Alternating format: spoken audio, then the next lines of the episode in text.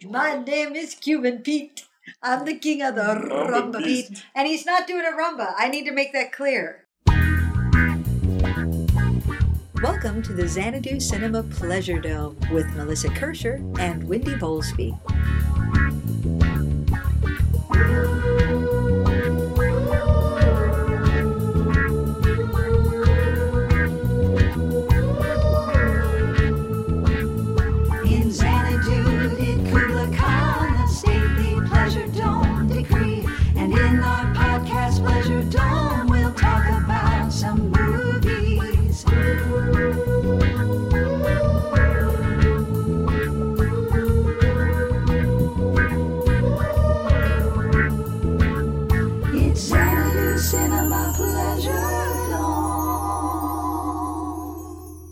Dear listeners. This is Melissa. This is our 30th episode, which means it is time for our second off topic extravaganza. If you missed our first off topic episode, here's what's going on. As you have surely noticed by now, our episodes are heavily edited. Most of what gets clipped out are silences or random noises or meaningless drunk ramblings, but every so often we have to cut something that we like a lot. It just doesn't fit anywhere else in that episode. So we save all the outtakes so we can have one of these episodes every so often. The audio clips that you're about to hear were recorded between April and August of 2014. The audio quality will vary a bit, as will the subject matter and our level of sobriety. You will also hear the dulcet tones of Romeo Azar, Courtney Azar, Molly Glover, Kelvin Hatley, Christopher Jones, Jennifer Mencken, Megan Murphy, Fess Works, and, as always, Wendy's mom. Please enjoy the randomness of our second off topic episode. You introduce. Okay. Welcome to the Xanadu Cinema Pleasure Dome.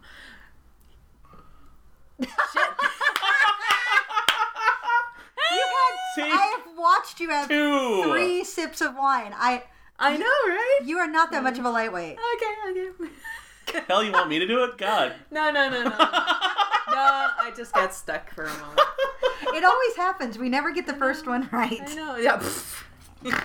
Because it's comedy gold. Uh, Welcome to the Xanadu thingy dome cinema pleasure no, bot. she got all that out thing. okay. She forgot who she It was. was well, I totally did. presumably more where to go next. but Yeah, yeah. whatever. Well, I knew it was introductions, and then I went, "Is it me first or Wendy first? I don't know!" And then I panicked. What's it say? I can't read. Okay. All right. Welcome to the Zen. okay. we broke Kelvin already. Kelvin. just the, just the the the, the, Jeez. the, the, the I am in character now gesture was really funny. I don't know. I, It's great radio. It is. It is It great totally radio, is. yeah. It totally is. We do great you can radio. feel it. yes. well, it's kind of like how they say if you smile while you're on the phone, it makes an impact. yeah. And- Yeah, yeah. yeah. So, So, so, I if to- I if I make gestures while on a podcast, it improves the podcast, right? clearly, and if I drink wine while on a podcast, It it the whole yes, that does improve the podcast to a point. Tortilla chips, on the other hand, no, no, French torti- tortilla No. chips do not never. No, not not a good idea on a podcast. no. we we learned, We that, learned that lesson. We we have learned. What about fudge?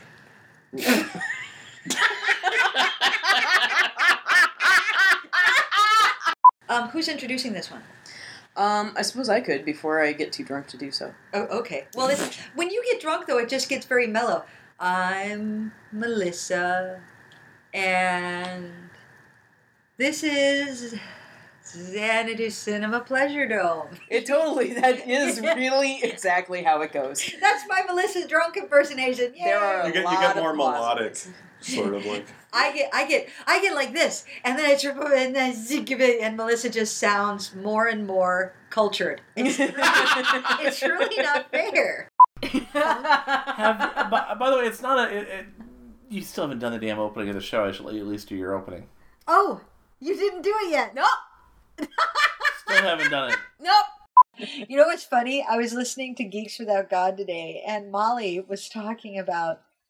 I was listening to an episode like a year ago where they're talking about convergence is coming up and their favorite things they're looking forward to hmm. in stories, and they're and Molly was like, "By the way, when you're drunk."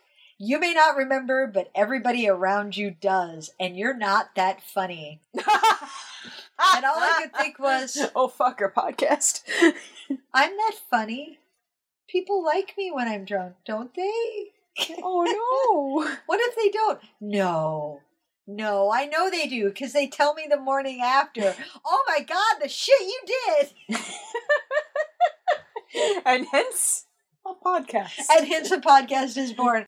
Uh, the reason everybody's giggling is I'm holding my shirt up and exposing my bra because I spilled wine on myself. So we have drunkenness and nudity. there, there are a lot of geeks Wait, jerking for the it to this podcast you right didn't, now. You didn't actually spill We it on always anywhere near spill wine when we get drunk. No, what are you talking Well, about? well, You this time it it's not by- on my computer. Down by your waist, and you're lifting it over your boob. Good. It's over my boob. No, the, the, but the stain is not over your boob. I'm You're just looking happen to up be right putting now. your shirt over your boobs. Well, but the point is, we keep spilling wine when we get drunk. No, no. I think this is less of a we I and more am- of a you. Judgy! You are judgy! I'm not pointing fingers. I'm I just pointing saying. fingers at you because you are judgy. Uh, I'm just I was doing good like until you started singing the SG1 song, and I you giggled. totally love the shit out of that. Well, and I giggled, and then I lost control of my wine. You're, yeah. so you're blaming me now. Yes! Uh, I am blaming Courtney for the fact that I've spilled wine all over myself. that's awesome. I want to point out, seriously, and this is true. I went to myself after work, huh, later tonight I will be going to Melissa's and recording a couple of episodes. I should put on clothes that can be stained by wine. Well, you picked great colors. Yes! That burgundy. I goes have succeeded! Did, did he might might think that you were maybe like an alcohol wisp? That could be. That could be. Oh, talk to Okay. me, whiskey That you ma- demons. you ma- you materialized out of bourbon? Oh, whiskey demons, why do you do this to me? Ah. Brief shout out to Blackadder. And there's Rowan Atkinson, who's the dorkiest looking human being, but curl his hair and put a beard on him, and he's hot. What happened? Yeah, who would have thunk of that? I mean, you watched season one of Blackadder, and you're just, like, oh, that "Ooh." unfortunate man. And then season two starts, and you're like, Oh. what? What? Well. what? And I hear he has race cars. Oh. Uh, what? Hello. Oh. Hello. And he's so dashing in Love Actually. I love you, Rowan Atkinson. I do. Have you seen his um like live t- his live show? His live show is brilliant. The the one where he's Satan. Yes. Please stop screaming. I'm sorry, but the Jews were right. Christians, Muslims, if you could come over here. I'm sorry, but the Jews were right. Adulterers, if you could line up to the left in front of the small guillotine. I love it so much. Ah, I love him. Although the the older I get, the more I appreciate the drum sequence at the end. Yeah. The totally pantomimed drum sequence. I like the part where he's in.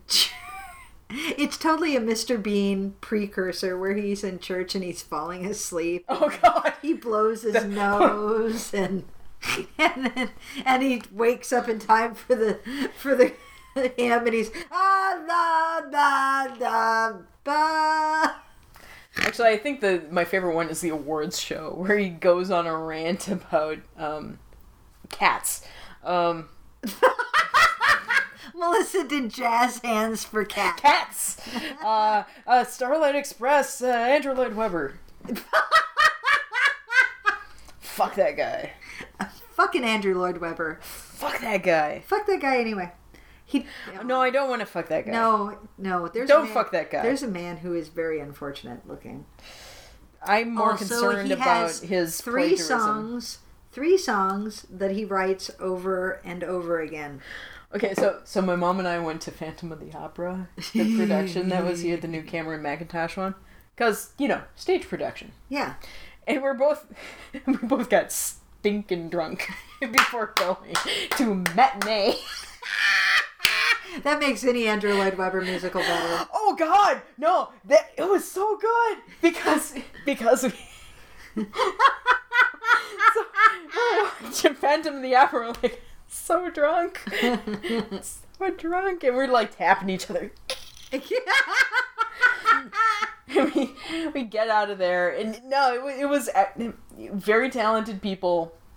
It is a very challenging show to put on. So, you know, you it's can at very least. technically challenging, musically. you, you can at least appreciate the talent it an- requires. As an actor, how do you manage to make that show interesting? yeah. Oh God. There's there are some songs. Let me feel Okay. the music of the night. Okay, so the whole second song. act, fuck that shit. But the, the shit. like the first act, I, I can kind of get behind that and doing well. yeah. But anyway, after after we get out of there, I go, Mom, let me play you some Pink Floyd.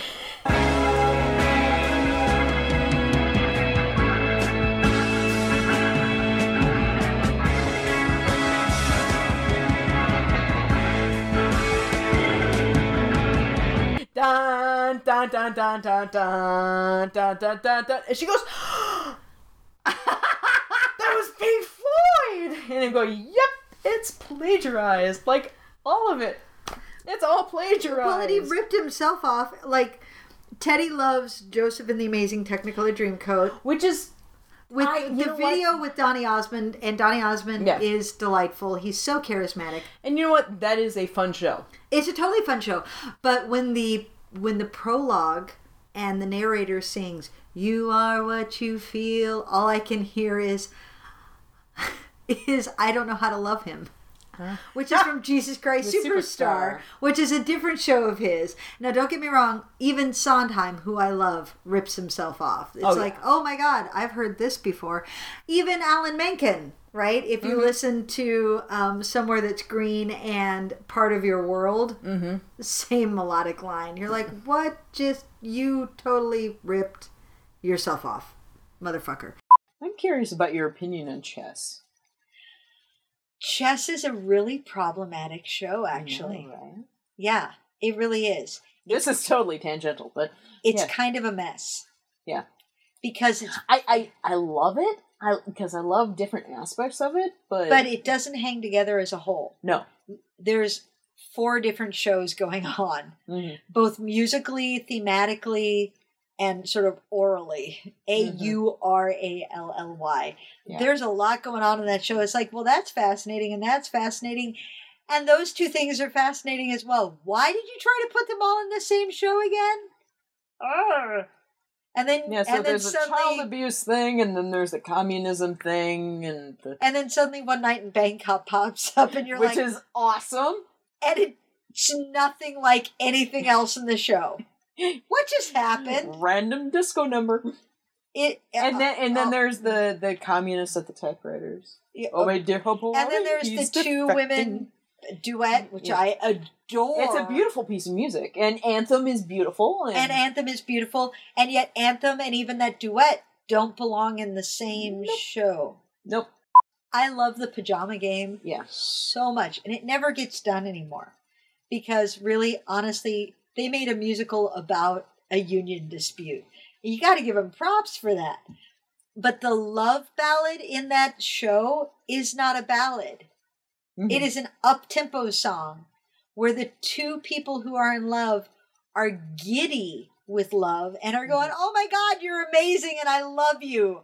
How did I not notice you? You're great. And that's so unusual unusual for a musical. It's part of why I love that show. There's this one point where he's seducing her also. And instead of it being a power play, it's light and it's flirtatious. And he keeps saying, No, no, no, no, no. That's not what I want. Mhm. I am being clear what I want, and I want you to want it too.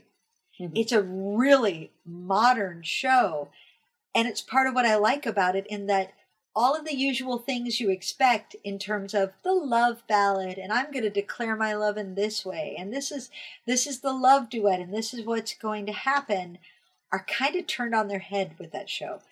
During the break when we weren't recording listeners, I was showing Chris Jones my new iPhone case. I'm so excited about. My old iPhone case was Robot Chicken and it was Han and Luke dressed as stormtroopers with Chewbacca, and they were doing a little dan- Lego figures, doing a little dance step. So it was Star Wars and dance and Robot Chicken and Legos, and I was insanely happy with that because I need a case that is both geeky and dance related. See, my case is just plain black, but I'm going to lie and say that it's the monolith from 2001. You're a liar. Um, so when I got Wrong my proportions. Uh, what's Yeah. Oh my God, 149? it's full of 149, 149, 149. which is square one, square two, square three. Yes. Anyway, so my new case, let me finish, Yeah, don't give me that look. is for my new iPhone. I was looking and looking, and finally I was like, fine, I'll just get the same case, but I couldn't find it. And then I was like, oh, there was a tube map of Middle Earth. That would be fun. Couldn't find that. All these cool ones back when I was looking for my other one, I couldn't find. And so finally, I was just doing random like search terms, like mm-hmm. please give me a fun iPhone case. And I went to Amazon. I gave up Google searching. I just went to Amazon, and I don't remember what I typed in. And suddenly, and we'll put a picture of it on the website. I've got a stormtrooper singing, singing in the rain, and I'm so happy. I had to buy the Jaws log and the Jaws book for the mm-hmm, Jaws mm-hmm. panel at Convergence, and I had to flesh out my Amazon order, so I bought Beastmaster and. Ice Pirates. Yes! I know, right? Double feature, man. My favorite thing about that is what I know about Amazon's logarithms is that you just like threw a monkey wrench in the whole thing. Right? Like, people who bought Beastmaster also bought Ice Pirates. Again, another movie I wanted to like, and again, I wanted to like Frozen a lot because I've seen like a lot of my friends like really like Frozen on Tumblr and things like that, and I've seen a lot of my friends really like The Lorax. So I went. Oh, my. so I saw The Lorax on Netflix, thinking you know I had some high hopes. Know, I was like, go see it. Lost it right away. The opening song, I had I basically fast forward through every single song. Melissa called me out on it. It's like if I because I was complaining about plot points and things like that. Well, you didn't watch the musicals, so how do you know if you you missed some plot in the musicals? Well, guess what? I went first fucking song. I forced myself to listen to that whole goddamn terrible thing. You know what it was? It spelled the whole fucking plot of the movie. Da da da da da. We like stuff. We like energy, and not have to worry about. Basically, it's like, oh, look, this is the evil guy. He's just doing shit for money. It's like, you know, what? You just told me the whole fucking movie. It's like, it, basically, he's like, this is the bad guy. He likes money. He likes selling people stuff for, you know, And- he, he and likes chopping down the forest. It's like, what the? Do you know even a kid, a kid can write it better than fucking you? It's However, called an overture. it it's the first fucking song. No, The Yes, first is, fucking actually. song tells you the whole goddamn movie. Okay, Have you No, no, ever no. watched Shakespeare? Every single other song in the whole movie could have been just cut. It Romeo and Juliet, the prologue says, by the way, this is what's going to happen. Two kids are going to fall in love, they're going to die. So watch the show and enjoy. Yeah, but how long did that take? I bet it didn't take fucking seven minutes. Well, It was like fair, a minute. It was Elizabethan English, so it seemed like forever. There's only So- one song in all of the Lorax that I actually really liked, and it was in the middle. It was a transition song. It was a it was it, it was a montage that showed the the Onceler being how he sort of wanted, sort of losing what he basically selling out and becoming the Greedler. How bad can I be? Yeah, and it just That it, song's fucking catchy. and it- It's stuck in my head for weeks. it montaged all the way. It, Teddy watched it, the Lorax for fucking weeks obsessively. Now, my it comment- showed and it showed and told. It did it montage. I love montage stuff. It's it, it gave a lot of information. It showed a lot of information. It was very dramatic. So it was he can very accept catchy. some tropes, but then he gets pissy about others. I don't understand. Well, like I said, Now, the here's the thing I about feel the like- Lorax. My issue with the Lorax is an issue culturally, which is that when we build family quote films these days, they're fucking kid films, and on and our interpretation of kid films is let's spoon feed it to them. We have lost the 70s Disney live action film where we would just tell a story, an adventure story, and kids would be able to catch up and adults would enjoy it too. Why don't we I have just- Escape from Witch Mountain anymore? We don't have anything like that That's anymore. true. I is just rewatched true. Swiss Family Robinson. It is a charming film, but it is not a quote kids film where it is downplayed and it's pablum and it is all reduced to this very low level concept and that's the problem with the Lorax is it is a quote kids film Yeah. we It talks Disney down. yeah It so talks down. Disney and our culture And- have ceased to believe in family films. True family films where the and that's the thing is we don't trust kids that kids kids will see as much as they're capable of seeing. Mhm. The Honestly. And if they don't understand it, they just blithely gloss over it. I don't know what that was, so I'm not going to worry about it. I don't know. Mom and dad were kissing and I was bored, so I tuned out. Whatever. It is magic how much the, all of these little kids, not just little girls, little kids, because Teddy's two best male friends, Leo and Arthur, know Frozen word by word just as well as she does. Mhm. And they love it just as much. Because the story is because no matter all the bullshit trappings about plot holes, which kids don't care about, kids resonate to emotion. They do. They it's resonate. true, They resonate to emotion and to humor and but to that's not ex- what an is going excuse on. for bad writing. It's not an excuse for bad writing. I don't think Frozen is poorly written. I'm not saying it couldn't have been better, but I am saying that as a parent who has sat through, oh my God, you have no idea how much bad animated shit has come across my TV screen. It was enjoyable to an extent. It was enjoyable No, to an no, no, no, no. It, wasn't a It great was movie though. Awesome. It was fucking awesome because by the end of the movie, everything I thought I knew was going on wasn't going on. And the love story was a love story about family, hmm which is completely groundbreaking. It did a lot of different things. It, it did a lot of different you things. are a, you do not even know because I have sat through every Disney film with my daughter and watched her and tried to downplay Sleeping Beauty as my daughter is like, "Oh my god, she's so beautiful. I love her so much." No, honey, please do not latch on to Sleeping Beauty, where all you do is fall asleep and wait to be rescued. You are more than that. Okay, I kind of like it that you're fascinated by the little mermaid because at least she has a dream and her dream is to walk in a new world and to dream about that world and yeah she falls in love with a human and that sort of supersedes things but ultimately it's about her bigger dream and so we can talk about how she wants that and I can still spin that as something that's mm-hmm. okay for my girl to dream about. And can we talk about Brave? Can we talk about Mulan? Can Yeah. we talk Is there about singing in Brave? No, there No. not Any No. Oh, that might be why I like it a lot. okay. And then Frozen comes along. And Let me there tell you what I are like about beautiful- Oh, hang on. And there are beautiful princesses in beautiful dresses who sing beautiful songs. And the lesson is it's not about the man, it's about being true to yourself, and it's about family. And it is about supporting those that you love no matter what. Thank you. Oh my God. I don't give a fuck about the plot. I don't give a fuck about the trolls. I I can don't let my fuck about the trolls daughter watching this. I can let her watch this four times a day and not ever worry about what she is being taught about men, about women, about subservience, about what good women are.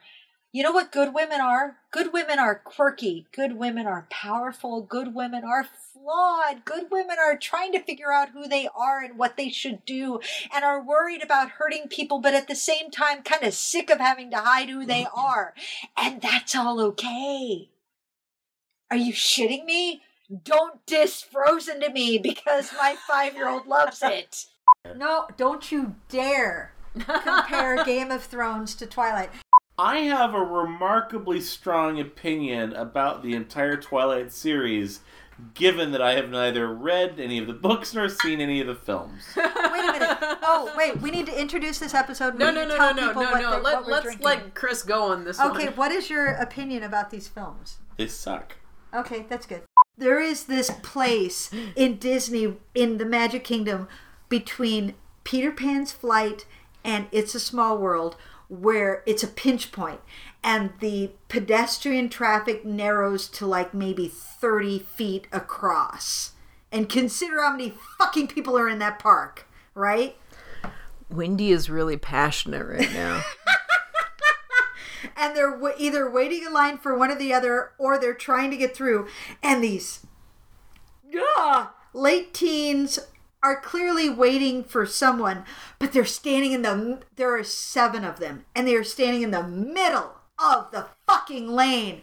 And as i'm wheeling my mother through on a wheelchair followed by my husband pushing a stroller i look at these people and i say it might be better if you moved to the side instead of the fucking middle of the road. I didn't say fucking though, but I thought it really hard at them, and they were so offended. Oh my god, because my to- my tone of voice was very bitter. I did shoulder check. a teenager at Disney. I did. Chris and I went out to dinner and we drank a whole bottle of wine by ourselves, which means we were delightfully tipsy and dessert was excellent. You should have been there. Oh my god. I should have. It was so great. And so we're walk we're kind of mm, lazily sort of it wasn't outright staggering, it was more of a stroll staggering. Strogering. Strogering? Strogering. Make note of this. Strogering. It's a new word I made up. It's new. So we're strogering towards our bus stop. As we're both delightfully relaxed from dinner and wine. And this pack of early teen females, like seriously 10 of them, and they're all spread out and they're coming right at us, which means we can't easily choose one side or the other, right? Because we would. We would instinctively be like, oh, you're coming our, well, mm, okay, we'll go to the left or we'll go to the right. And it's like, well, what, I. I don't know which way to go. So we're okay. I guess we're just going straight ahead, which means you two, you guys need to split to go around us. And there's this one like maybe 14 year old girl and she's coming straight at me. There are two of us, 10 of them. I'm like, I have been at Disney for a week now and I'm kind of done with this shit. I'm serious. And I'm a little bit drunk and I did not actually physically assault anyone while I was negotiating the crowds in downtown Disney. I was very proud of myself. I was very proud of myself that I didn't actually physically assault anyone because I play roller derby, and there's this sort of Well, yeah. Pavlovian thing of I need to get through this crowd, and the the quickest way to do it would be to push you aside with my ass. To be fair, your your your ass is a great asset. it is an asset, and then and so I was actually like texting my teammates, my roller derby teammates. I want to so, so bad. I want to hip check these people, and they're like, "Yeah, I know, right? don't do it though. They don't. They don't look kindly on that." There's legal things. there are legal things.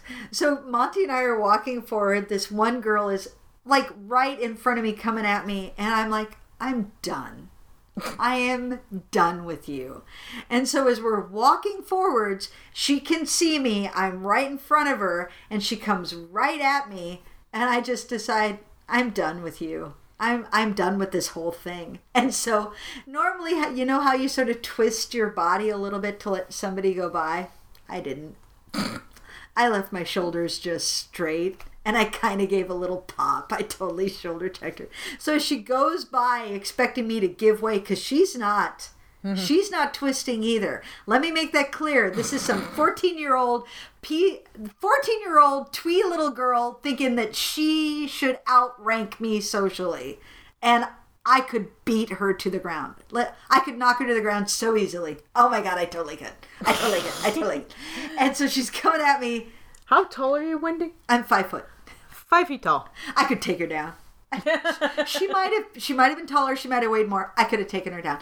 And she's coming at me and she's expecting me to give way and I'm like, "No, I'm not." And I boom, shoulder check her. And she's like she kind of jostled. She's like, "What? Really?" And I'm just walking along like, "Yeah, that happened. I did that." And it was awesome. I loved it so much. But uh, Haunted Mansion five times? Yeah, straight? we yeah, Yeah. when when we went to Disney. Yeah, when Melissa and I were Oh. at Disney together, we hit. It was not early in the morning. It was at the end of the day, if I Yeah, it was it was like the we- middle of the week. There was nobody in the park. Yeah, it was a weirdly quiet day in the park. We went to hit uh, Haunted What time Mansion. of year did you go? It was kind of a little off season, and it was just dead. in Yeah, the park, and it, it- was it was strange. So, and and the haunted mansion is kind of in this kind of corner. It's in a niche. yeah. And to be clear, to us, the Haunted Mansion, best thing ever. well, yeah, and so we went on the haunted mansion, and we got in, and it's like haunted mansion. We got out, and there's like no line for haunted mansion. It's like. Go on the haunted mansion again, and, And it- we get out and there's no line. Go on haunted mansion it's, again. It's approaching the close of the park, so it's Yeah. just getting deader and deader. And it got to the point where literally we'd get off the ride, and it was as quickly as we could run around back to the entrance and get into the the, the, the stretching elevators. Was how long it was between our rides on the haunted mansion, Yeah. and it was just the best. Well, and and like the fifth time we were on it, it broke down. Yes. So so we were in the the hall with the crazy ass wallpaper with all the eyes? Yeah, with all the eyes, and we're in the the little shielded. little And, and there was curtains. time to Yeah. inspect. Yeah, and so we're sitting there for like ten minutes. Go, oh look at that! Look at that! Look at that! Look at that! And we're, not, we're not getting out of the, the what do they call them the ghost Doom buggy. doom buggies. Doom buggies, We're not yes. getting out of the doom buggy or anything. We're not doing that, but it's just it's a chance to like look around a little bit and study and you know because because those things are just an exercise in magnificent production design. Yeah. and detail. Mm-hmm. Yeah. That that whoever designed those is like, people are going to ride this more than once. Yeah. We have to keep making sure that every detail m- is perfect. We were talking about Scooby Doo Mystery Incorporated, which is on Netflix, and it's terribly meta, and everybody should watch it. Yeah, if if you have any affection for Scooby Doo at all, I highly recommend checking it out. Uh, the animation's great. The writing is sharp. It's basically the classic versions of Scooby Doo, but with more character development and stuff about like the relationships between the t- characters than you ever typically got in any of the previous incarnations of Scooby Doo. And it's just it's very clever and well done. And it went two seasons, and it would be tempting to say that it was canceled too early, but it ends on a note that that was clearly meant to be the end of the series. So I'm at peace with there only being as much as there is. Well, and honestly, as a geek, I like it when a series ends. yes. Because then I don't have to keep up with it anymore. Oh my god. Game of Thrones, I'm on season three, but season four is playing right now, and I'm behind on Sherlock. And Orange is the New Black season two is going to come out. I can't. and I'm, I'm behind on Agents of S.H.I.E.L.D. And Castle. I still haven't seen the finale of Dancing with the Stars. I can't keep up. This is why I don't do TV series. Castle is so delightful. My mother has just handed me a note that is a cruel, cruel thing to, to announce. We have to leave by 8.30 in the morning. My mother hates me. Ladies and gentlemen of the jury, I'd like to submit evidence that, in fact, my mother does hate me. at at eight fifteen a.m. we're like, you know, dancing to James Brown or something. Like, woo! Oh wait, we gotta go. No, no what's going to happen is what's going to happen is at eight twenty-five, I roll out of bed and go. This is as good as it gets. You're driving. Yeah, Well, yeah. Meanwhile, I wake up at six. I have a wicked sense of humor. Thank you, Mom, for informing me of how I'm making poor choices right now. We we love you, Eve. Thank you. As you do. I can't love her. She told me I have to get up at by eight thirty. I'm just keeping the peace. Um, Yay! Yay, Nick You- Cage. the listeners missed the jazz hands. There were jazz hands. It's Yes. great radio. It's great super great radio. radio. Okay, so true story. I um I played roller derby this last weekend. It's a tangent. We'll put it in somewhere eventually. Because, you know, Batman. Eventually it'll it'll come out. We've been recording for an hour and 51 minutes. So I played roller derby this last weekend and we were up by over 300 points. And I turned to our coach and I said, "I'd be willing to jam." Just FYI. Cuz we're at the point where we're so far ahead, it doesn't matter who is the point scorer even if nothing even if they don't get any points and the other team gets 20 points mm-hmm. we're up by fucking 300 it's not going to matter. I'm like by the way i will jam. And they're like okay good to know. And so sure enough we get down to like two or three jams left in the game and they're like you're gonna jam. I'm like yay! And i put on the jammer panty and as i start to go out on the track i hear one of my teammates i expect jazz hands. So I went out and I played the full two minutes because their jammer never got out of the pack because our our offense, our defense was amazing, and I scored like 15 or 20 points. I lapped the pack like three or four or five times, and then they blow the whistle on the jam. The jam is dead. I've skated for two minutes and scored all those points. And as I come around the last turn into the into the bench, I'm like, jazz hands, and my whole team was like, yeah. True story. So yesterday at rehearsal it was just me and Tim Urin and Kelvin. Tim Wick couldn't make it. And we were doing the part where you run away and you throw your arms out and the leg is dragging behind and it's that butt clench moment that that very classic Gene Yeah. Kelly, I'm clenching my butt. We're in a dance studio with mirrors with and with windows on the opposite side. So there are You're- mirrors yeah. and windows and the angle of the sun is is coming in pretty sharply so it's not reflecting off the mirrors, thank God.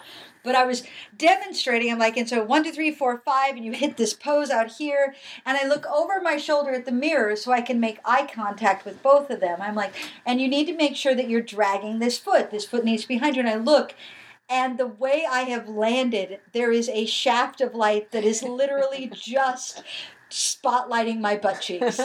just my butt cheeks. I'm like, oh my god, guys, look at my butt. Kelvin's like, it's glowing. I'm like, It did. It did. Look, it had a, it had a, it had a halo like and I'm like, quality. if I about clench it, it might throw prisms. Let's see. clench, clench. I'm like, look at this. And I move into position and butt. You know, it's like like that pin spot on like Bela Lugosi's eyes in Dracula. It's Oh, like that. You know, it's, it's like that. Only, only my ass. yeah. And Very nice. I mean, who doesn't want a pin spot on my ass? Eh. It's a lot of ass. All right, what were we talking about? We were talking about family friendly movies and we went We off got- that we boat got a away from that. long time ago. Mm. It's all good. It's all Going good. back. We are we're not some sort of conversational dictators for fuck's sake. It's okay. I'm glad I'm not editing this podcast. La la la la la. La, la, la, la, la. Yeah, Melissa- cut that together. Make that work. Well, yeah, thanks. Okay. I did many of the early ones, but Yes, now, now I, I now I've, I've got audition, which is better than everything. well, so. and my life is exploding into The Japanese fringe. horror film? Oh God. Uh, uh, uh, wire cuts through flesh and bone. Ooh, oh my God. I'm barfing. It's a brilliant film, listeners. You should watch it once. I know randomly weird facts that sometimes I'm right about and often I'm not. Funny, all of us kind of fit that description, except for Kelvin, because Except Kelvin's that usually you, right. You guys are usually right and I'm usually wrong, let's be honest. Well, I just I'm, cover uh, really well from when I'm wrong. I'm wrong uh, fairly often too. I just seem to have like a weird ability to sell it. Kelvin, are you a little tipsy? I uh, what? It wasn't for like months afterwards that the title Sideways made sense. oh, because you store wine bottles sideways. I think it's even on the poster, Wendy. I know, I'm dumb. I'm dumb sometimes. Well, to be fair, it took me a while to figure out what the deeper meaning of Cabin in the Woods was. what? The the gods in Cabin in the Woods are the audience. Really? Yeah. You didn't get that? I know, right? I what? I had a blog post about it. I have never in my life had to go to the bathroom as badly as the first time I saw the first Sam Raimi Spider-Man movie. Because I realized about ten minutes in I had to pee. When we saw the Return of the King at Butt-Numb-A-Thon, Yeah. Uh-huh. Harry had shown like an hour of Captain Marvel, and then Still he waiting just for him to finish that fucker. Yeah. and then he just went straight into Return of the King, and I was like, oh. Fuck, I have to pee, and I know this is going to be three and a half hours long. And I made it all the way through to ending number two. And then I sacrificed ending number three to go pee because I was like, I could tough it out to the end of the film, but then I'm going to have to wait in line, and that's going to kill me. The only year I went to the San Diego Comic Con was the year after Fellowship of the Ring. Mm. Yes. Wow. What year was 2002. that? 2002. And the thing that happened there was Weta was just starting to make a splash thanks to Fellowship of the Ring, but they weren't really known. And what happened was I would just sort of wander by the Weta booth. And nobody was really there because people hadn't quite put together Fellowship of the Ring Right. Weta, even though they were doing some really great presentations. Mm-hmm. So I would just sort of wander by and I'd be like, hey guys. And they're like, oh, it's you again. I'm like, so you guys are from New Zealand? Yeah. And I'm like, what time is it there? And they're like, it's way not this time at all. We are so confused. I'm like, that must be really hard for you. And I met Richard Taylor and he Wow. mocked me. I totally did. And he mocked me. And I pointed out that perhaps the Uruk-hai shouldn't have belly buttons since they weren't actually born. I was a total smartass. It was awesome. Pla- Plastic Man also shows up on Young Justice. I It's need to true. see. I'm so behind on everything. I can't keep up with my media. God. First world problem. I'm waiting for the phone call I'm going to get from her when she gets to the last episode of season two. Because it does not end on a satisfying conclude, concluding note. Well, you're not going to get that phone call because I have season three, and I'm just going to go, what? No, you don't have season three because season three doesn't exist. Are you shitting me? No, they canceled the show after two seasons. It was a three year story arc, and they made season one, season two, and then they canceled it. Are you shitting me? I'm, Why did you I'm, give this to I'm loving that, like, Wendy and I have been friends for years. We talk all the time. I have been living the whole, you know, there's, I don't know what's happening, if there's ever going to be a season three, for the last two years of my life, and it's news to you right now that there is not a third season Well, of Young Justice. three. You gave me three discs. yeah, it's seasons one and two. I assumed there was a third fucking season and they fixed that shit. Oh, I hate you so hard. You gave me that shit knowing it was going to end See badly. how fickle she is? God, I hate you. Why would you give me something that ends badly? Oh. I'm dying to know. So you know, we were talking about the Marvel movies and stuff before. Marvel's got these these TV shows that are going to be coming out through Netflix, Uh-huh. and I'm really They're curious how doing that's. Flash. Well, n- no, no, no. That's That's that's, DC. Oh, sorry. Fuck. Sorry. Never. Okay, it's I'll we'll we'll we'll cons- Edit that we'll, out, We'll, edit that we'll out. blame that on the wine and move on. Sorry. Um, no, the thing I'm curious about is given that, that Netflix so typically has the structure where the whole season drops at once and you can marathon it. But what Marvel is doing is a set of 65 episodes that's broken up into 13, five 13 episode shows. And four of them are about solo characters, and then they all get teamed up for the fifth series. Did you not know this? All right, I did not know it's, this. It's Daredevil. Uh, Jessica Jones, who's kind of a secret agent character. Okay. Okay. Yeah. Yeah. That works. Iron Fist and Power Man. Jesus. And then they're going to put them all together and call it the Defenders. No shit. Oh, it gets better. Uh, they haven't announced any casting yet, but we know who some of the showrunners are. The showrunner for Daredevil is Drew Goddard. Yay! Oh my God! Yay! So this is all very promising, but what I'm wondering is given that structure, do they put like all the Daredevil episodes up at once and then like a couple weeks later the next series all drops, do they put all the solo shows up at once and you're just you fend for yourself on what to watch in what order? And then at some point later, d- the Well, Defenders comes out. I really feel like Joss Whedon is an influence on the entire Marvel universe right now. Well, given given Yeah. the relationship between him and Drew Goddard, I imagine there might be a little cross. And we know that Joss Whedon loves a little cross continuity between series. and they have explicitly said yes, these are in continuity with the films. And if you know anything about what's been going on with Agents of S.H.I.E.L.D., right? They developed the concept for the show, and then the studio came back to them and said, uh, by the way, the Captain America film, this is what we've decided on for a plot. And if you're going for continuity, this is what's going to be happening. And of course, Joss Whedon went, great, I can work with that. That'll be awesome. Because one thing that I did read about the whole like House of Cards, Orange is the New Block, block, Orange is the New Black phenomenon that I did kind of agree with is when you drop the whole series at once, you lose the event television perspective. You lose that water water cooler conversation of did you see what happened last night?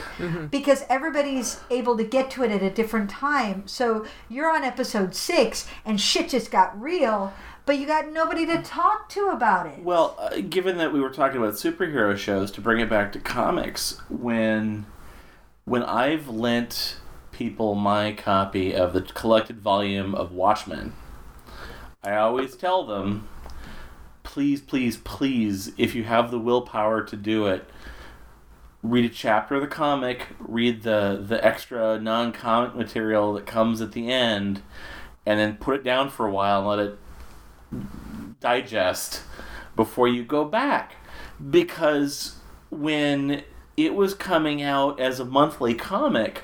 I mean aside from the fact that you know it's it's meant to be consumed in that order. You can't read like all the comic stuff then go back and read all the filler at the end of the the chapters because like that messes up the storytelling. But it, it was, uh, such a big part of the experience of reading Watchmen was, you know, like talking to your friends and speculating about what was going to happen next, and just like really kind of soaking in the ramifications of everything that's going on. And it's just not the same to take that thing and like power through it in an evening or two. What are you? I'm Batman. I am Batman. Batman, I am Uh. I know, right? I'm Batman. Batman. Yeah, it's sad when someone that whose work you've loved dies at the end of their career. It's like, oh, it's sad they're gone, but we'd gotten out of them what we were going to get. well and also they had they had lived their full lives Yeah. and especially if there's been sort of a you haven't done anything recently you're clearly you have accomplished what you wanted to accomplish But- ah philip Yeah. god damn it Ah, Well, especially since- especially since- Philip Seymour Hoffman's death feels a little more self-inflicted than than Heath Ledger's. well heath ledger's i don't yeah yeah, i see your point there but still so sad. we need to get over in our in our culture in our country the way we demonize addiction so that we can help people so we don't lose people who are simply struggling Well, absolutely, but you know, it's it's the whole. Yeah, yeah. I, I don't know enough about the specifics of Philip Seymour Hoffman's situation to want to say a whole lot about it because you know I, I wasn't there. I don't know, but a pattern we've certainly seen before is that in addition to how addiction gets treated in our culture generally one of the reasons it's so rampant in Hollywood is it's like the music industry or anything else. These people get popular and successful, and they get surrounded by yes men that are just going to give them what they want and not not question them, not challenge them. And for an addict, that's just a recipe for a downward spiral. Mm-hmm. oh god Well, and even not just that. I mean, they can be on a road of recovery, really struggling with it. And then there's that one, that old buddy. Oh, come on, come Yeah. on, come on. You know, what's a Yeah. little? Well, that's any walk of life, though. Yeah. Yeah. But you know, Robert Downey Jr. He was headed in the same place, Yeah. and it was just a, a strange quirk change around the corner. Part of the fun of seeing the success Robert Downey Jr. is having today is knowing how insanely unlikely his career trajectory is well, from we're where he was. old enough to remember the The coked out. scandal Yeah. ridden tabloid pictures of Robert Downey Jr. and just, oh dear, oh that, oh he's a mess. Well, he's and he's given interviews because I mean we're we're all fond of one of the films he did just before Iron Man, which is Kiss Kiss Bang Bang, which he was fantastic in. But that I mean, I, I think there he was getting some recognition that he still had the acting ability and that he'd cleaned up his act. But it takes a lot of movies of that level of success to offset how tarnished a brand he was in Hollywood. And he said in interviews, like when he first found out about the possibility of doing Iron Man, he knew, oh my god, this is a game changer. This this is this takes my career to a different place. And so yeah, I mean he he speaks so glowingly of every bit of his relationship with Marvel. It's just like, yeah, I everything I do from here on out is because of Iron Man. Everything. Oh, by the way, since this is being recorded for posterity, should I should I give my um my Avengers 2 Iron Man 4 prediction? Ooh, wait, Yes. no, there is no Iron Man 4. Not yet. Here's here's what I think is going to happen. Robert Downey Jr.'s contract is expired. I know, but here's my theory. okay, well, I'm, it's that I, that was said for the listener. Here's here's my theory is that you're going because they've said that in Avengers 2 Tony Stark is going to be continuing to try to operate Iron Man suits as drones Uh-huh. like he was in in um, in Iron Man 3. I think Ultron is going to be a perversion of the Jarvis AI system that comes about because he's trying to make it do more and more without his direct Supervision. supervision and interaction to where it, it like it goes crazy turns into ultron. The avengers have to do all this to fight ultron. They've said that um, war machine has a cameo in the avengers 2 I think they're going to set it up so that the next Iron Man movie is Rhodey as Iron Man, Yay! which may or may not have a role for Robert Downey Jr. as Tony Stark, but he's not Iron Man anymore. well, I would love more Don Cheadle. Yeah. I'm good with that. But I mean, not only does that make sense in terms of long term franchise management with an aging Robert Downey Jr., I mean, he's fine now, but really, is he going to be Iron Man in 10 years? He will always be hot. Well, yes. but the point being is, you know, not only does it work sense for, for film franchise management, but it also mirrors the history of the comic book characters. Yeah. Because there was a period where Rhodey was Iron Man. Yeah. So mm-hmm. that's my prediction. Why wouldn't you want a title that anybody could just pick up and understand? and and I think I, I think it's because they they get increasingly focused on chasing after their core fan base. Now there's reasons for that, some of which are self-inflicted. You know, it's it's the whole thing of comics being so exclusively available through through these specialty shops.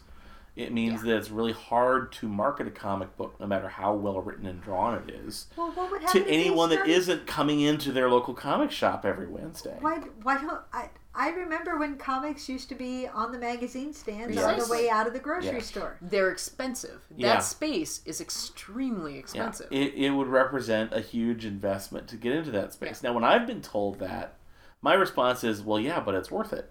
Yeah, because Mm-hmm. you make that money back. Um, I mean, Ar- Archie pays for that space because if you notice at the checkout at the supermarket, they always have little Archie digests there, Uh-huh. and they clearly have. I don't, I don't know the numbers of their business model, but clearly they have a business model that it is worth it to them to have that space. because well, they well- are front and center. Well, th- yes, and but here's the thing. I I remember you being told. I- I'm pointing at Chris right now, listeners.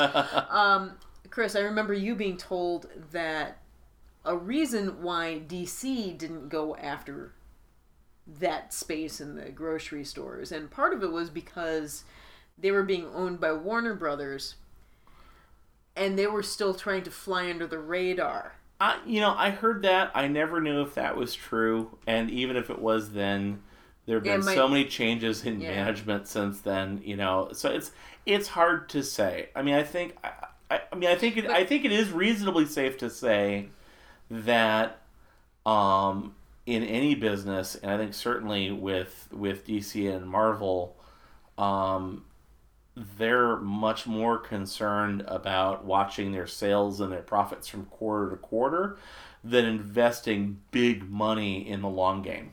Well, and Yeah, that's the yeah. problem with so so many businesses in America, and not just creative properties. So many businesses are like, we didn't make any money this quarter. Well, why aren't we making money? And it's like because you need to invest some of that fucking money that you're giving to their your shareholders into America, so that it makes more money. Well, Assholes. well, yeah, and I mean, uh, part of the problem uh, on the comics, specifically on the comics end, is you know, uh, DC is owned by Warner Brothers. Marvel is now owned by Disney, and essentially, these comics companies are R and D for the movie properties now. Well, yeah, it's like I said before. Disney did not buy Marvel because they wanted to get in the comics publishing business. It's because they wanted to be able to take those characters and make movies and animated television shows and video games and, and all of that. So, you know, how much will money does D, does Disney want to see spent to potentially increase comic sales five to ten years down the line versus how much they care about how well the Avengers movie did? They're- then again, Disney is interesting. Disney is a great big evil corporation, and I know that. But Disney is interesting because Disney will sometimes play the long game. Yeah, They- and Disney has in the past because they used to have like this this little comics compilation magazine. Was it Disney Adventures? Yeah. and that was being sold in the in the uh, grocery aisles, and, and it was an anthology of different kinds of material. yeah, and they, you know when Disney was in the comics game doing that, that was some really interesting And stuff. Disney No. is Disney is all about synergy. Yeah. How Yeah. many different ways can we approach your child to make them want our product? Mm-hmm. And Disney is always going to be looking for them for another way to get themselves in front of your kid and get themselves in front of you. Mm-hmm. So while no, I don't think Disney bought Marvel to get their comics properties. I can also see Disney saying, going to Marvel and saying, you need more family friendly properties Hmm. because all of your properties are skewed adults and you need to start developing shit for us. Yeah, I, So I we can slap the Disney logo on it and we can put it out in the grocery stores and people will buy it. Yeah, I'm not sure. I don't know if she'd engage with Hulk. Well, I do have the Robert Norton film, which I love. Edna? Edward Edward Norton. Edward Norton. I have been drinking. Yes. It is after after all the Xanadu Yeah. podcast. Of course, I've of course, drinking. we're drunk. Edward Norton. Yes, I have that Hulk, which we talk about pretty regularly on the podcast. yeah, I'm, actually. I'm a big fan of that that Hulk movie. Yeah, not so much the Eric Bana one. Not No. the Eric Bana one. Oh God, no. Oh barf. Oh dear. And yeah. Oh. Oh dear. I liked Crouching Tiger, but I don't really know why they thought, hey, let's give him a superhero film. I will I will give Ang Lee this. He he bravely went into arch, uncharted territories with uh, the way he directed that movie. And well, and also, I'm not totally dissing him. At the time, I was like, this could be interesting because he had also directed Sense and Sensibility with Emma Yeah. Thompson. Yeah. He has a lovely light touch Mm-hmm. for comedy and character interaction. Yeah. And I thought, you know what? I like any I like any film property that has that touch of humor, especially in extreme situations, which is why I like humor in my superhero films because the obviously they're going to be extreme situations. You're a fucking superhero. You're saving the world. That means it's stressful and what do people do under stress? They turn into green monsters. I was, I was going to say they resort to comedy to lighten the mood and make things seem reasonable, but they could also turn into green monsters. and those can be one and the same. yeah. Truly. Now I Um, want the, I want the Hulk to do a song and dance number. Hello, Don't my you? baby. Hello, my honey. Hello, my ragtime gal. They're both green. There is a recent thing in comics fandom that I adore called the uh, Hawkeye Initiative. Yes. Yes. I love, the Hawkeye it initiative. so much. For anyone eventually hearing this that does not know what the Hawkeye Initiative is, it is deservedly poking fun at, or really outright mocking, the way female characters get treated in comic book art by taking the character of Hawkeye and altering his costume, but more specifically, just putting him in the poses that the female characters appear. And you see that done to Hawkeye, and it's immediately ludicrous. And it's just a great tool for pointing out Yeah. the double standard and the absurdity with how these female characters get treated. Well, like in comic books, they have to draw every woman so you can see both her butt and her boobs. Yes, So she's constantly torquing around which is- and arching her back. Which and has been referred to as Escher girls because you're impossibly seeing two angles at the same time. it's mm-hmm. That should ridiculous, and it's be. always it's always under some pretext of, oh, I'm firing a gun behind my back, and that's why you get Yeah. to see both. Except that I, there's no And way. That Win- you- Wendy is contorting herself. Yes. and I'm a and- pretty flexible person. Wendy is a dancer. and for me, and for me, the bottom the bottom the line most is you if you've got a full on shot of my ass the most you get is a lot of shoulder and a tease of nipple well, Yeah. of and- one boob not two and, Yeah. and for I mean, to, to me, what it comes down to is I have nothing against physically attractive characters of either gender or any individual instance of you know here's here's a piece of artwork where the where a female character looks sexy it's it's the the trend of how much more regularly male characters are made to look like they're going to kick some butt and female characters are there to emphasize their hotness yeah and that's what it comes down to. Well, in any case, there's this, there's this trend, and you get crossplay and gender swapping of characters in both fan art and cosplay and all this stuff, and it's awesome. And and I was having a conversation about it one day, and the phrase popped into my head: "He Hulk," because there's the popular character of She Hulk, and I just thought. You know, because and, and it- she's a great character, but it bothers me that so many of the popular female comic book characters are feminized versions of existing male characters. She Hulk being an example, and I just thought Supergirl. the idea of having He Hulk, where it's flipped back to an existing character, but now you're just taking all the crap they do as She Hulk and applying it to the Hulk, and that struck me as hysterically funny. And I posted this online and kind of described the image I had in my head of the Hulk, like pointing his butt at the camera and peering back over his shoulder, but wearing like just a little thin purple thong, you know. and there's a wonderful which cartoonist. let's be honest after he busts out of his trousers about all that would be on Yeah. him is That's a probably thong. true. And there's a wonderful uh, cartoonist named Lara D'Souza that uh, he saw this and kind of took up the challenge and like remarkably quickly got a piece uh, of art online that was remarkably close to what I had in my head of He Hulk, and it just it's one of my favorite things ever. And and and then this turned into like all these great taglines about He Hulk, and my, my personal favorite, you don't have to change the line at all. It's just with that image, why army men not leave He Hulk alone?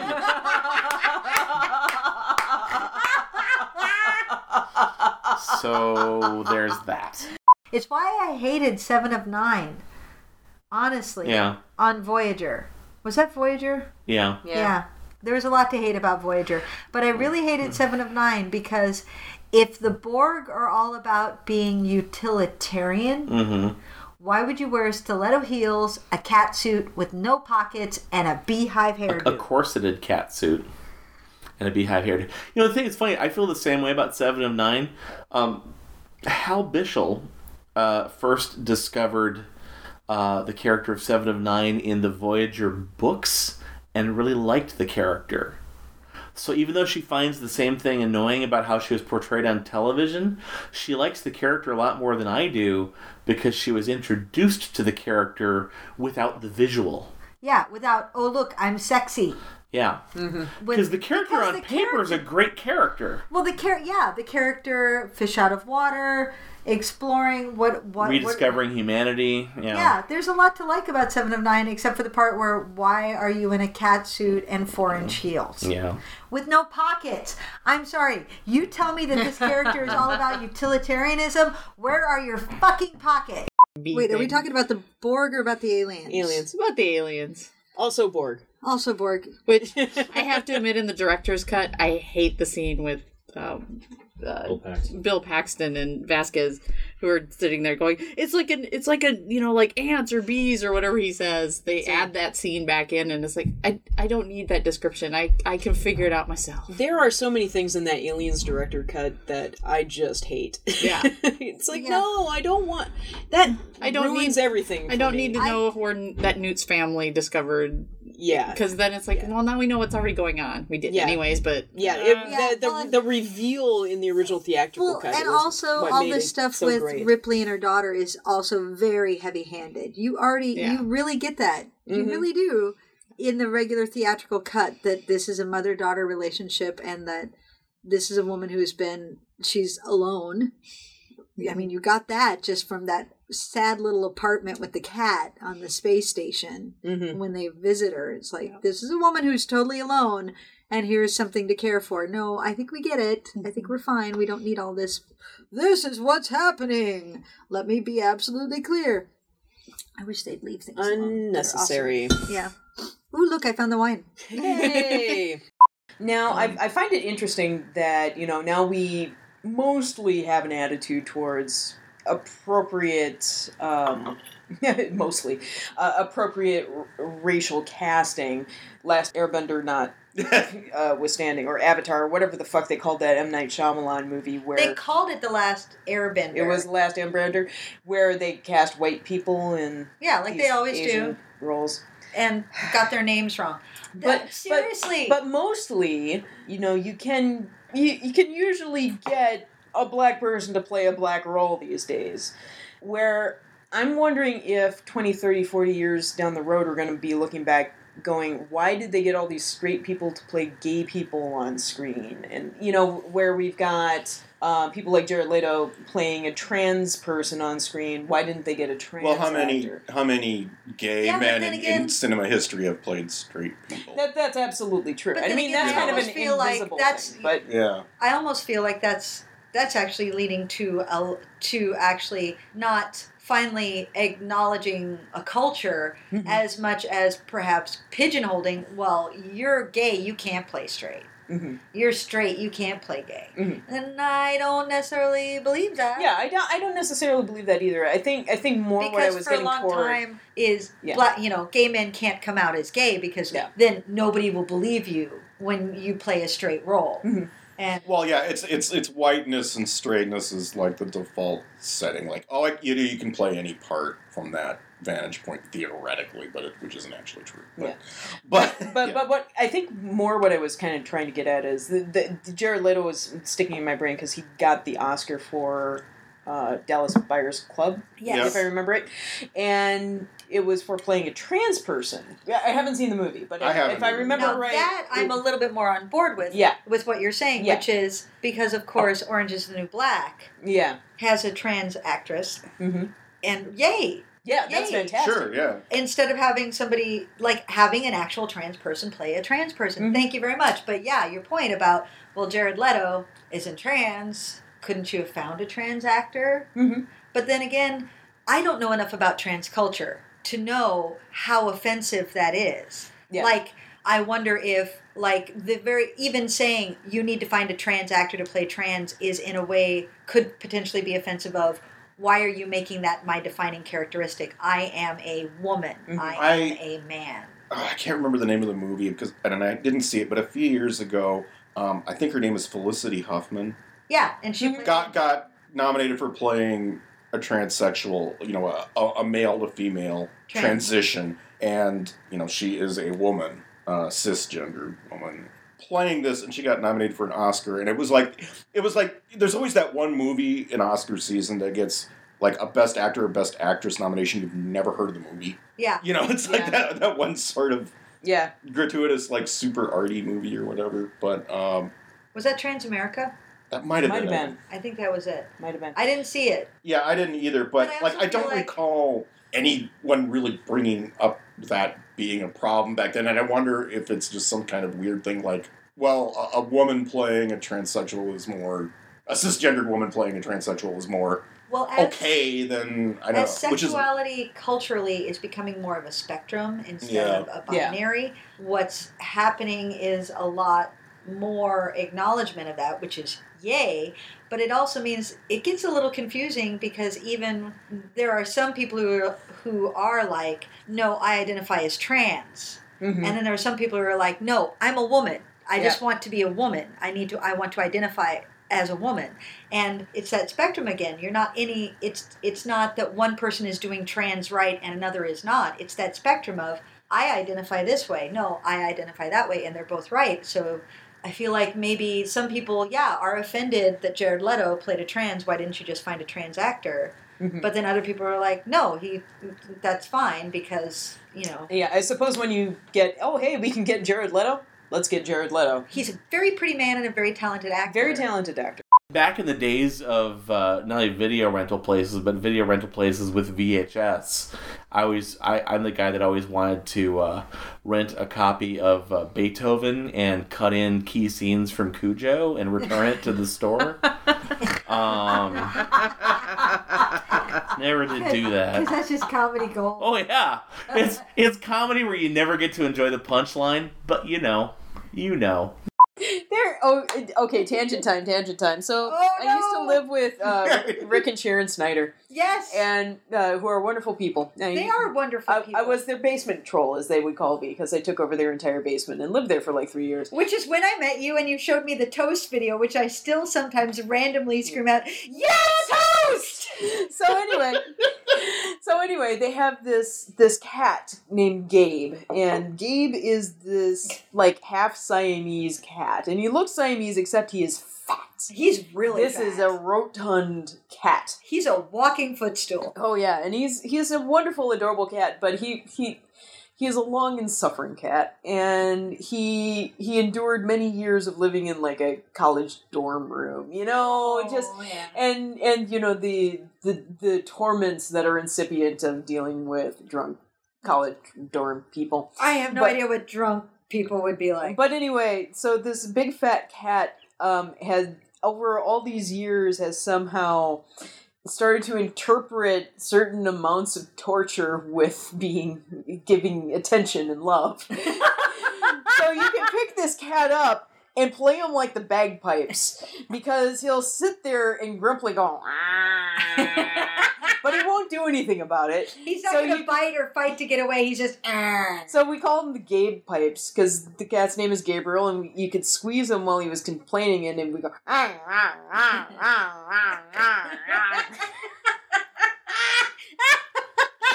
because abuse is love. Because abuse is love. It's some kind of attention. It's attention that you're giving to me. It must mean you love me. That, that poor sad Oh, cat. oh dear. There, there was apparently one night when like somebody got drunk and was like playing with a lighter near the cat, and like the cat investigated and singed off his whiskers on one side, so he was like walking around sideways.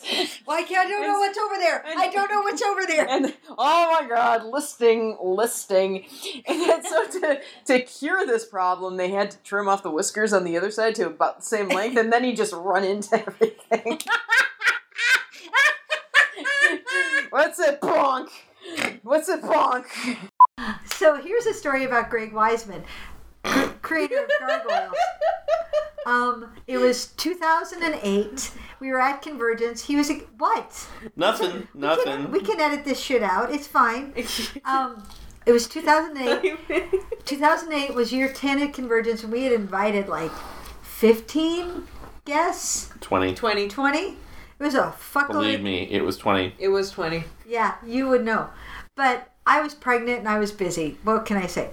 So Greg Weisman was one of our returning uh, returning guests of honor, and I found him delightful on all his previous ex- experiences at Convergence. I thought he was super duper fun. He's okay.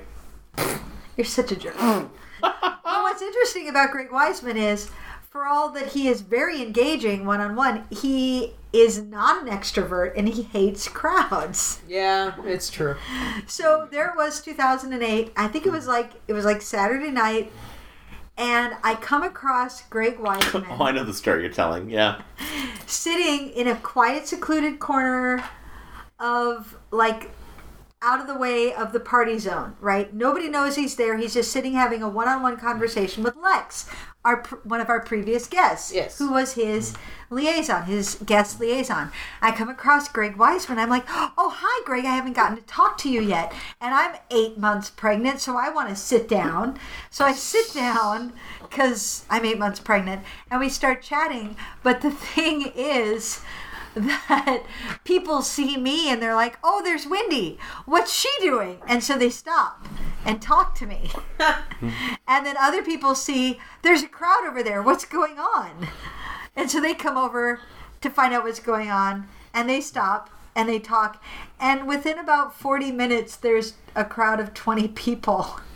And Craig Weisman You're, you're like one of those bug zappers that draws the insects to that side of the yard. Greg Weisman, I'm just still, I'm still just sitting there, and Greg Weisman turns to me and says in a quiet voice that nobody can hear but me, with such bitter loathing, "Oh, you're popular."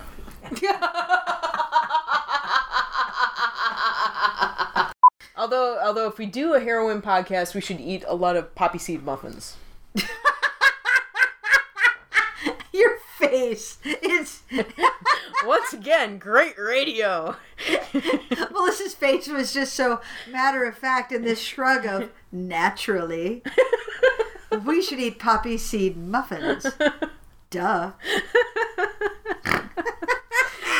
when it, but I'm also a really good liar, which is weird.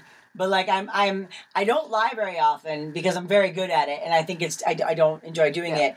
But uh, I mean I, I lie to strangers like just for sport. just like Because how would they know? well, like yeah, like especially if someone makes an assumption about me, like someone would be like, "Oh, like, are you gonna have a good Easter?" And like, I'm an atheist, so instead of being like, "Oh, I don't celebrate Easter," instead, sometimes I'll be like, "Oh yeah, you know, we're taking the kids out to the park. We're gonna hunt for eggs." And, and they're like, oh, that sounds great. I'm like, yeah, my mom died a few years ago, but ever since then, we just want to honor her memory by going to the. And like, I will just, and afterward, I'll be like, what happened? I blacked out. Like, I don't even know what I did, but like, yeah, I, but I wish. all it is is it's it's both role play and improv. Yeah. How Yeah. far Yeah. can I take Yeah. this? God. And while it may seem manipulative or mean, the reality is this person is I am never going to Yeah, no, interact they with don't know them me. Yeah. again. And there is something sort of freeing about that interaction that Mhm. is we are in this moment right now and I can be whoever Yeah. I want. Yeah. I wish I could. I was homesick coming off of Percocet on Tuesday. Oh, Jesus. Oh God, opium sickness sucks. Oh, yeah. But then All the then the Mormons came Ah! and I answered the door because Oh, I hadn't no. been outside all day. So Oh, it's like, God. Fuck yeah, I'll talk to the Mormons. What did you say to the Mormons? I was totally honest with the Mormons. It's like, fuck, I'm a lifelong atheist. What do you have to say? to Yeah, me? yeah. See, it's funny you say opiate but- sickness, and all I can think is when I took opiates, I didn't poop for three days. Yeah. And then it all left. But but yeah, no, I wish I could sat have on totally the gone. toilet for an hour, just going, "Come on, come on." But I totally this wish I could have. fucking happening. I totally wish I could have pulled a Molly. Yeah, on the God. Mormons. like, I worship the gods Godzilla. Yeah. I Look at all my Can I, idols. What if do you have had- a moment what- where you talked about our lizard king of kings? So anyway, when we went to see Ring of Fire, and there was the ridic- there were many ridiculous moments, and I would burst out laughing. It was me and like six other men in the whole theater, mm-hmm. all men and me, and I believe I was the one who was who told. Monty, I want to go see Ring of Fire. Let's go see it. it just looks delightfully. we- I don't even know. So I dra- we dra- drag him into this theater to watch this crazy ass film, and I'm cackling at some of the shit that's happening on the screen. And oh, these five other men were just so offended that I was not taking their testosterone laden action seriously enough. you were one of my educators in comics. Well, It's true. Um, I had read comics, but you were like, here, read this, here, read this, here, read this. And then, of course, all the conversations about, wow, that looks like shit. Yeah, doesn't it, though? there there is there is a special joy when introducing someone to comics characters that they aren't deeply familiar with with that world before uh, previously. Of of introducing them specifically to Jack Kirby characters, and really specifically my personal favorite, Lockjaw. When you tell people like, yeah, no, Lockjaw is a giant teleporting bulldog with telepathic abilities and a glowing tuning fork sticking out of the middle of his forehead, and they look at you like. No, no, I've met you before. I know you like to BS. Like, no, no, really, I can show you proof. I've What, got it right here. what I remember is arm fall off boy. Arm fall off boy. Yeah, I have a special love for No, because it comes off and I Yeah. can like hit people the with the, it. the legion the legion of superheroes and their tradition of their annual tryout day, which is basically an exercise for the writers to come up with the lamest superpowers imaginable. And my yeah, my two favorites, my two all time favorites are Arm Fall Off Boy and Plaid Lad, who has the ability to turn anything plaid. I have learned not to question Melissa when she says that was in 1982. Are you sure that's the year? Yes, don't Yep. question Melissa. She's very generous in her in the fact that she is never disdainful when I question her again and she again proves to be right. Well, I'm I'm an unreliable narrator in that usually I'm drunk, but I got I got to correct somebody at con this this weekend because there was a woman sitting across from me that her mother did golden age comic art, which is a freaking rarity. Women in the comics industry in the forties, Yeah, talk Yeah. louder. and she showed me a sketch that her mother had supposedly done. That she showed me all this other art, but then she she had a sketch that her mother had done of Batman. So she thought I would be interested in seeing that. I'm like, yeah, but she was hadn't pinned down like what the exact vintage was of this sketch, and her best guess to date, based on her mother's drawing style, had been 1935. And I was like, yeah, that's not physically possible because the character debuted in 1939. So, sorry, mm. I sorry. I know it's your family and I know you're excited, Yeah. but no, mm-hmm. Yeah. that doesn't work like that. But, but but she was she was pleased to have the information because like oh hard data awesome that helps me actually pin it down but I was a little nervous conveying that it's like oh I hope she doesn't take this the wrong way that I'm blowing she her theory out of the water She walked away and thought, "Geez, that jerk Jones." exactly God, that's, that's the reaction I get from most people it's true. Science, Science. science. Fuck Neil deGrasse Tyson. I was sciencing before he ever became popular. I, I'd fuck Neil deGrasse Tyson. I actually would. He's very attractive. Well, yeah. And he's smart. It's fun to watch horror movies with my mom now that she's older because she there's a distance that is occurred now where basically what I'm saying is when she's watching movies she's totally into it, but when something happens there's this old this, this sort of older woman thing. Oh Jesus. It's like, oh no, that's gonna be me someday. Someday that switch is gonna turn. Oh, I no. know, I oh no. Oh Jesus. Eric Knight is a man of opinions. So many opinions. So many opinions, and he should be on this podcast. But yes, he came up to me at a convergence meeting a couple weeks ago and noted how many times Wendy mentions her mother. I do every podcast. do! I know. Cheers to Eve, because Eve is awesome. Cheers to my mom. Yeah, Eve. yeah. Her name is Eve. If you hadn't figured that out yet, holy fuck, where have you been? I- Is this our version of God winning an episode? I did see Days of Future Past. Were you there? I yes, were I was. Because we were texting about doing the podcast the movie. We were bad movie. It was during the previews. We are not assholes. I Mm, want to make mm, that clear. No, we were responsible texters in the movie theater. I want to make that clear is my personal catchphrase. I'm going to get it on a t-shirt. Dear listeners, I feel like one of the questions we should start asking in our questions is what is what one thing do you notice we say all the time? yeah, let's let's construct a drinking game out of this episode. Dear Yeah, yeah, listeners, yeah. what square would you put on the Xanadu bingo card to make sure that you won? Hey, listeners. So, as we've been recording, we've noticed that there are certain ha, rituals, traditions, uh, Habits, foibles. propinquities. No wait. that, that That's not the right word for that. At any rate, as Melissa has been editing them together, she has noticed that there are certain um, patterns that have emerged. And so she thought it might be fun to put together a drinking game, the Xanadu Cinema Pleasure Dome drinking game. and we are going to post it on the website so that as you listen, you can follow along and drink along with us. I think when you review the list, you will find that it's pretty accurate. That said, if you have a suggestion for an addition to the drinking game, please email us or comment or Facebook or Twitter or, you know, all the various ways you could possibly let us know. Mm-hmm. And we will take it under advisement because chances are you may have noticed things we haven't since generally we're too drunk. Should we go over what uh, we currently have as the drinking game? I think we should. or at least the things that you should drink at? yeah, the things I- that you should drink at. If I haven't. I, if I this haven't. happens. I uh, John Kovalic would be horrified at me. I haven't gamified this at all. I I just wrote down things that that you should drink at, and I haven't said like how many drinks or of well, what. let's leave it at one. Yeah, Because honestly, with this list, yeah. yeah. So yeah, because we don't want anybody in the hospital for alcohol poisoning. All right. The first thing on the list is that Melissa says, to be fair, dot dot dot.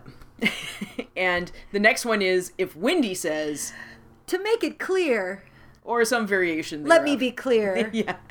Anything involving clear Clarity. clarity. Uh, if Wendy mentions her mom, if there is snorting, either of us, either, Either of us, of us. snorting. Uh, opening a new bottle of wine in the middle of the episode is, is definitely a big- cause for drinking one. along with us. Melissa name drops Channel 9. It's happened. Take a drink. once. It's- oh, it happens frequently. yeah, I know that's weird. Uh, we'll fix it in post. Definitely take a drink then. That's great radio. Yeah, anything that eh, gestures are great radio, nudity is great radio, whatever is great radio, anything that's great radio, take a drink. Something goes thunk. Let me. Usually it's a wine glass coming on the table here, like that. Yep. Or, oh, look, I just glug, glug, glugged. And mm-hmm. there's the wine bottle being set down. Yes. We're not the most graceful people with our wine glasses. And then if either one of us says, I know, right? I know, right? I know, right? Yeah. or especially if Wendy calls somebody judgy. oh boy, you're onto judgy right now, Wendy. I don't know where it came from, but all, all of a sudden, everybody is judgy. Well, they are. I'm being judgy when I call them judgy, but my judginess is accurate. All right. Uh oh, jazz hands. Jazz hands, which of course you can't see, and of course it's great radio, so I think that's two drinks. Yeah, it, seriously. That if- counts for double. Whenever there are jazz hands and you know it, then yeah, that's definitely. if two you have drinks. jazz, jazz hands and you know it, Take a jazz your drink. hands. if you have jazz hands and you know it, take Jazz a drink. hands. Wait, Take a drink. take a drink. Oh, oh, okay, okay. Let's try that again. If you have jazz hands and you know it, take a drink. Yay! Oh. And, and speaking of which, the last one is somebody bursts into song. Yeah, if they're singing, you got to take a drink. Okay, yeah. I think we got it. I think we got it. I think, by George, I think she's got it. That's from My Fair Lady. It is. Is that the color your hair was at the con? No, it's been fading out. Okay. This has been turning blue, which has been pleasing. Yeah, no, I mean, it's very attractive. Thank you. Yeah. I'm I'm like a peacock. It has a nice variegated quality to Yeah. it. And, Um, and then, I, then of course, I get my roots. So pretty soon I'll be buzzing this down. But And then it'll just have little green I'll just have a- tips, little green cock little green cock. Crest. Crest. crest. Cock, coxcomb. Coxcomb, there you go. I just didn't finish the word. I've been in too much Top Gun rehearsals, people. Thank you for joining us in the Xanadu Cinema Pleasure Dome. Our theme song was written by Tim Wick and Jeffrey Brown and recorded and mastered by Chad Dutton. New episodes arrive every Thursday. You can find us on iTunes and on Stitcher. You can also visit us at xanaducinema.com, follow us on Twitter at Xanadu Cinema, and like us on Facebook at Xanadu Cinema Pleasure Dome.